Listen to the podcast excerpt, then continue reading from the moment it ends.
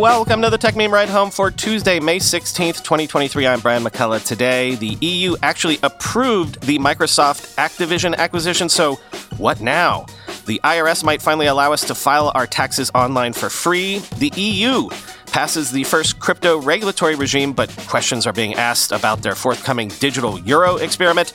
And an interesting raise allows us to take our first look at the open source versus centralized debate when it comes to AI. Here's what you missed today in the world of tech.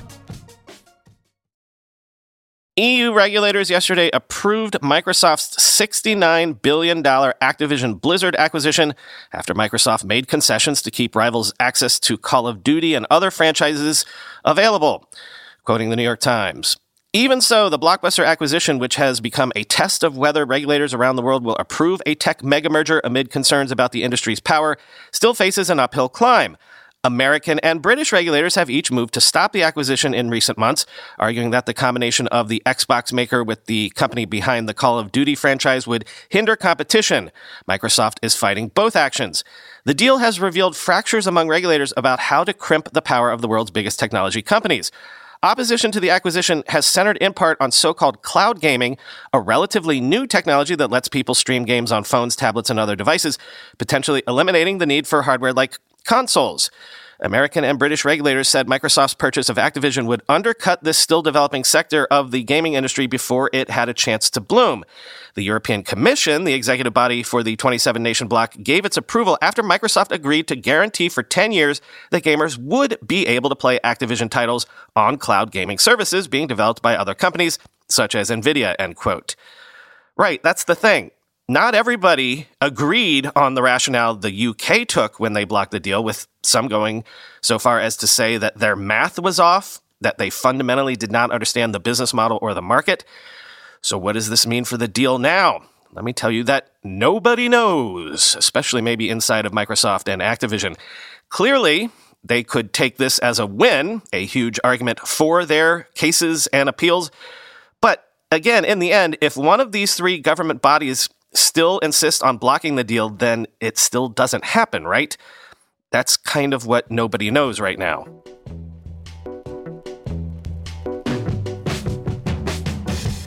From the Man Alive, just let us do this already file. Sources are telling the Washington Post that the IRS quietly built a prototype system to allow Americans to file tax returns digitally and free of charge with a potential pilot for this program slated to launch in January of 2024.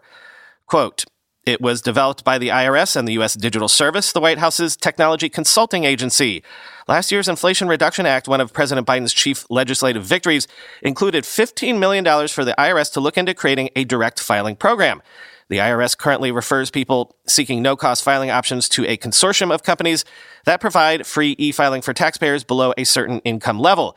Though 70% of taxpayers qualify for those products, known collectively as IRS Free File, fewer than 3% of taxpayers use them, according to a Government Accountability Office report. IRS Commissioner Daniel Werfel had previously told lawmakers that the IRS would consult Congress after the think tank made its recommendation and had not yet determined whether to pursue its own software program. But if the IRS already has a prototype before the New America report has been released, quote, this suggests a predetermined outcome and flies in the face of previous commitments Commissioner Werfel made to publicly consult Congress on a potential free file solution and for the IRS not to act without explicit legal authority, said Senator Mike Crapo of Illinois, the top Republican on the Senate Finance Committee. A free filing system offered directly by the federal government could upset a commercial tax prep market, estimated by the research firm IBIS World to be worth $14.4 billion this year, end quote. At the risk of editorializing, perhaps more than I ever have on the show, and maybe overstepping my editorializing bounds, yes, but, you know, F that industry.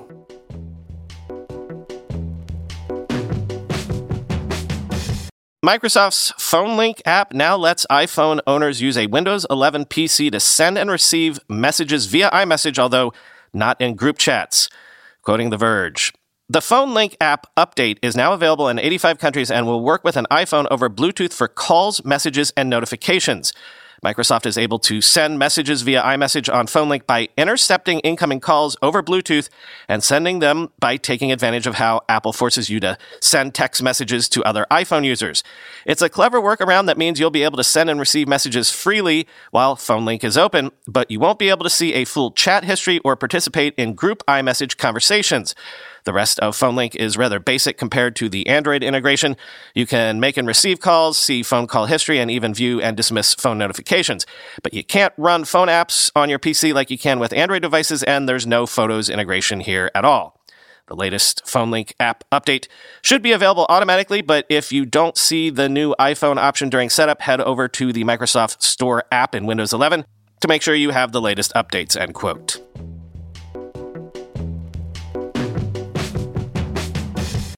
I sort of have a high bar for hacking stories these days, lest I end up telling you about three different incidents every single episode, but this one seems pretty bad. Pharmacy services provider PharMerica says hackers breached its system and stole the names, addresses, social security numbers, and health data of more than 5.8 million patients on March 12th.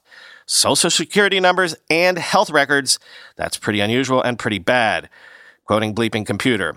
PharMerica is a pharmacy services provider in 50 U.S. states operating 180 local and 70,000 backup pharmacies and serving 3,100 medical facilities nationwide.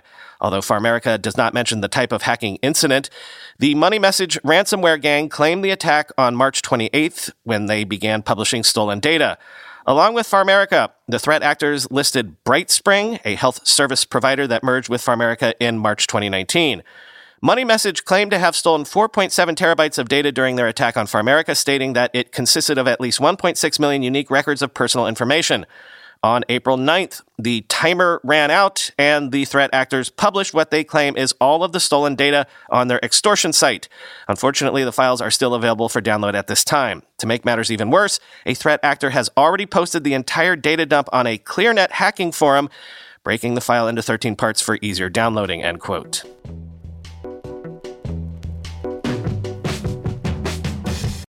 Sources say Twitter has bought recruiting startup Laskie for tens of millions in cash and stock. It's the first acquisition deal of the Elon Musk era. PitchBook says Laskie had raised $6 million. I actually have nothing more to say on this except to note that Elon has said repeatedly he wants to turn X, nay, Twitter, into a super app. So, you know, adding job search and recruiting tools, part of putting that super app tool belt together.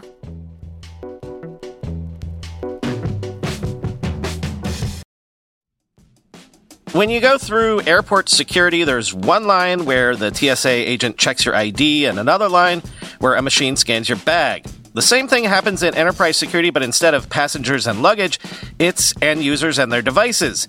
These days, most companies are pretty good at the first part of the equation where they check user identity, but user devices can roll right through authentication without getting inspected at all. In fact, 47% of companies allow unmanaged, untrusted devices to access their data. That means an employee can log in from a laptop that has its firewall turned off and hasn't been updated in six months, or worse, that laptop might belong to a bad actor using employee credentials. Kolide finally solves the device trust problem. Kolide ensures that no device can log into your Okta protected apps unless it passes your security checks. Plus, you can use Kolide on devices without MDM, like your Linux fleet, contractor devices, and every BYOD phone and laptop in your company. Visit kolide.com slash ride to watch a demo and see how it all works. That's K-O-L-I-D-E dot com slash ride, kolide dot com slash ride.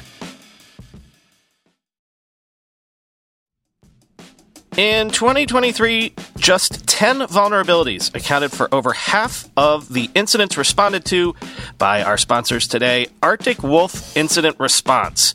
Wouldn't you love to know how to take these vulnerabilities off the table and make life more difficult for cybercriminals?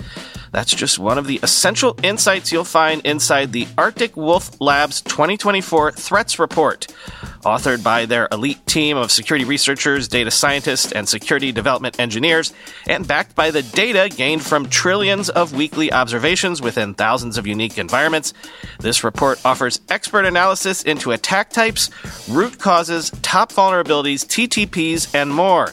Discover the attack vectors behind nearly half of all successful cybercrimes, why ransom demands climbed 20% from 2023, and find out why 2024 will be an especially volatile year for cybersecurity.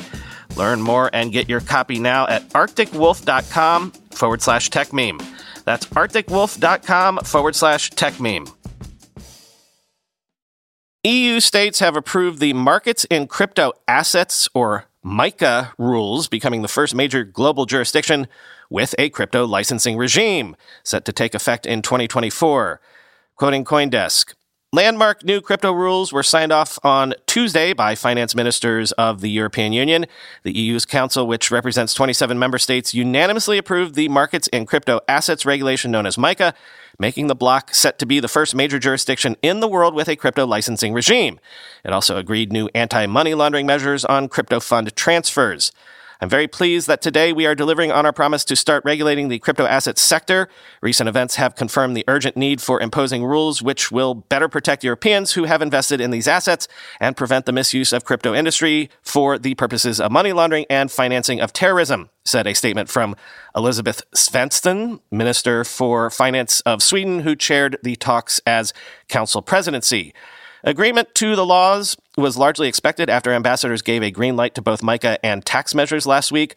MICA requires crypto firms such as wallet providers and exchanges to seek a license to operate across the block and stablecoin issuers to hold suitable reserves. Its main features were politically agreed to in June, but it's been subject to administrative holdups. Major provisions take effect just over a year after it's published in the block's official journal, which is now likely in June or July. Later in the day, ministers also agreed on new measures to force crypto providers to disclose details of their customers' holdings to tax authorities, which will be shared within the block in a bid to avoid stashing funds in secret overseas wallets. End quote. And this is not unrelated. The European Central Bank is preparing to pilot a digital euro as soon as October. But as they do so, consumers, financiers, and politicians in Europe are questioning the project's aims and benefits. Quoting the FT, this cocktail of suspicions and conspiracy theories about the digital euro comes at a highly delicate moment for the ECB and Eurozone politicians. On the one hand, they are eager to step up preparations for a digital currency over the next few months with the hope that it could be launched in as little as three years' time. Yet at the same time, they are also struggling to communicate convincing arguments for the project, which is only increasing the scope for conjecture about the plans. While China has the most advanced plans for a central bank digital currency among the larger economies, Europe is the furthest ahead among the main Western central banks. Christine Lagarde has embraced the project since taking over as ECB president in 2019 from Mario Draghi, who barely mentioned the idea. The Frankfurt based institution is expected to announce in October that it will move into an implementation phase and start a pilot scheme. Lagarde has said she expects it will be ready to make the final decision of whether to launch a digital euro in 2026 or 2027. Supporters of the project say it would modernize European payments by giving people an electronic alternative to cash that is riskless and universally accepted. We need a risk free asset, and the only one that exists is central bank currency. Fabio Panetta, the ECB executive board member overseeing its digital euro work, told the Financial Times. Always jealous of the dominant position of the dollar in the international financial system, Europe is eager to find new ways of promoting the euro's weight globally. It is also wary that China's digital currency will allow Beijing to expand its role. Like other central banks, the ECB is also concerned that privately controlled digital currencies will gain traction in the financial system as consumers increasingly shun cash. However, there are mounting questions among consumers, financiers, and politicians over exactly what the project actually aims to achieve and whether the potential risks outweigh the benefits. These questions have only grown as the immediate threat from cryptocurrencies has faded, along with the decline in the value of Bitcoin and other rival forms of money. The subtleties of central bank currencies are hard for policymakers to explain. Many people consider they are already in effect using digital money when they use their contactless payment card or mobile banking app rather than cash. Some European policymakers fear that a failure to make a clear case for the digital euro will undermine the project before it is even born, that it will come to be seen as a solution that does not quite know what problem it is solving, end quote.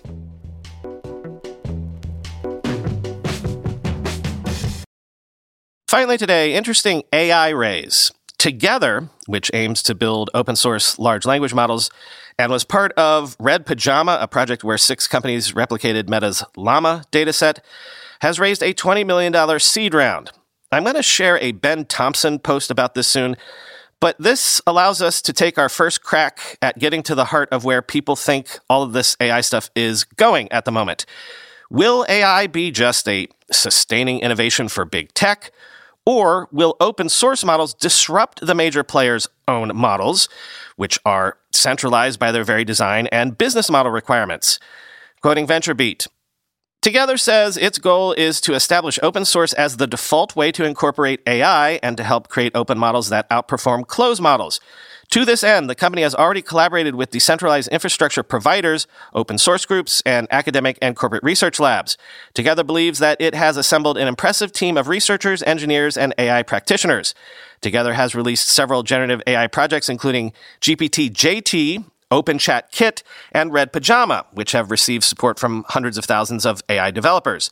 The company stated that it will use the new $20 million seed funding to expand the team, research, product, and infrastructure. Foundation models are a new general purpose technology broadly applicable to industries and applications. We believe an open source ecosystem for these models will truly unlock their potential and create vast value, said Jamie de Guerre, founding SVP of product at Together. Further, as enterprises define their generative AI strategies, they seek privacy, transparency, customization, and ease of deployment. Open source models pre trained on open datasets enable organizations to fully inspect, understand, and customize models to their applications. End quote.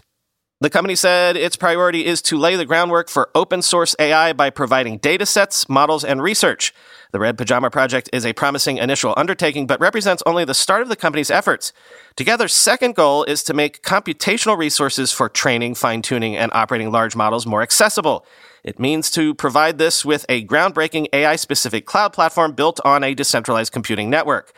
de Guerre noted that closed models also present risks for liability and challenges as the customer has no visibility into how the model works or what it was trained on. That's why Together makes datasets and models fully open source to counteract this trend and enable more accessible computing infrastructure for training or using large models.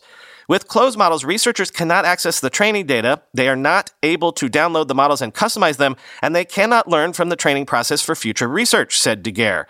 Open source generative AI models and datasets enable the open community to do more advanced research and to build on these models, creating new ones that push innovation in new directions, end quote. According to de Guerre, the company promotes open source AI advancements in two ways. First, it partners with open source groups and corporate research labs to release open research datasets and models.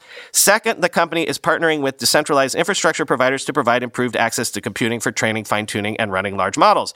He noted that networking is one of the key bottlenecks for training large foundation models. Not only do you need a large number of powerful GPUs, but you also need those GPUs to be connected by incredibly fast networking, typically in a single physical location.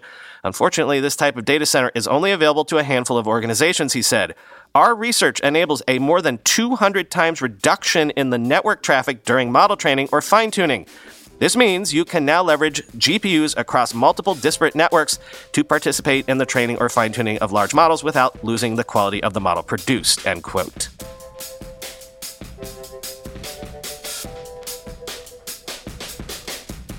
Another thing I'm seeing a lot of when it comes to this AI stuff, you know how every website or every platform has search as a sort of basic table stakes function and has done so for decades now?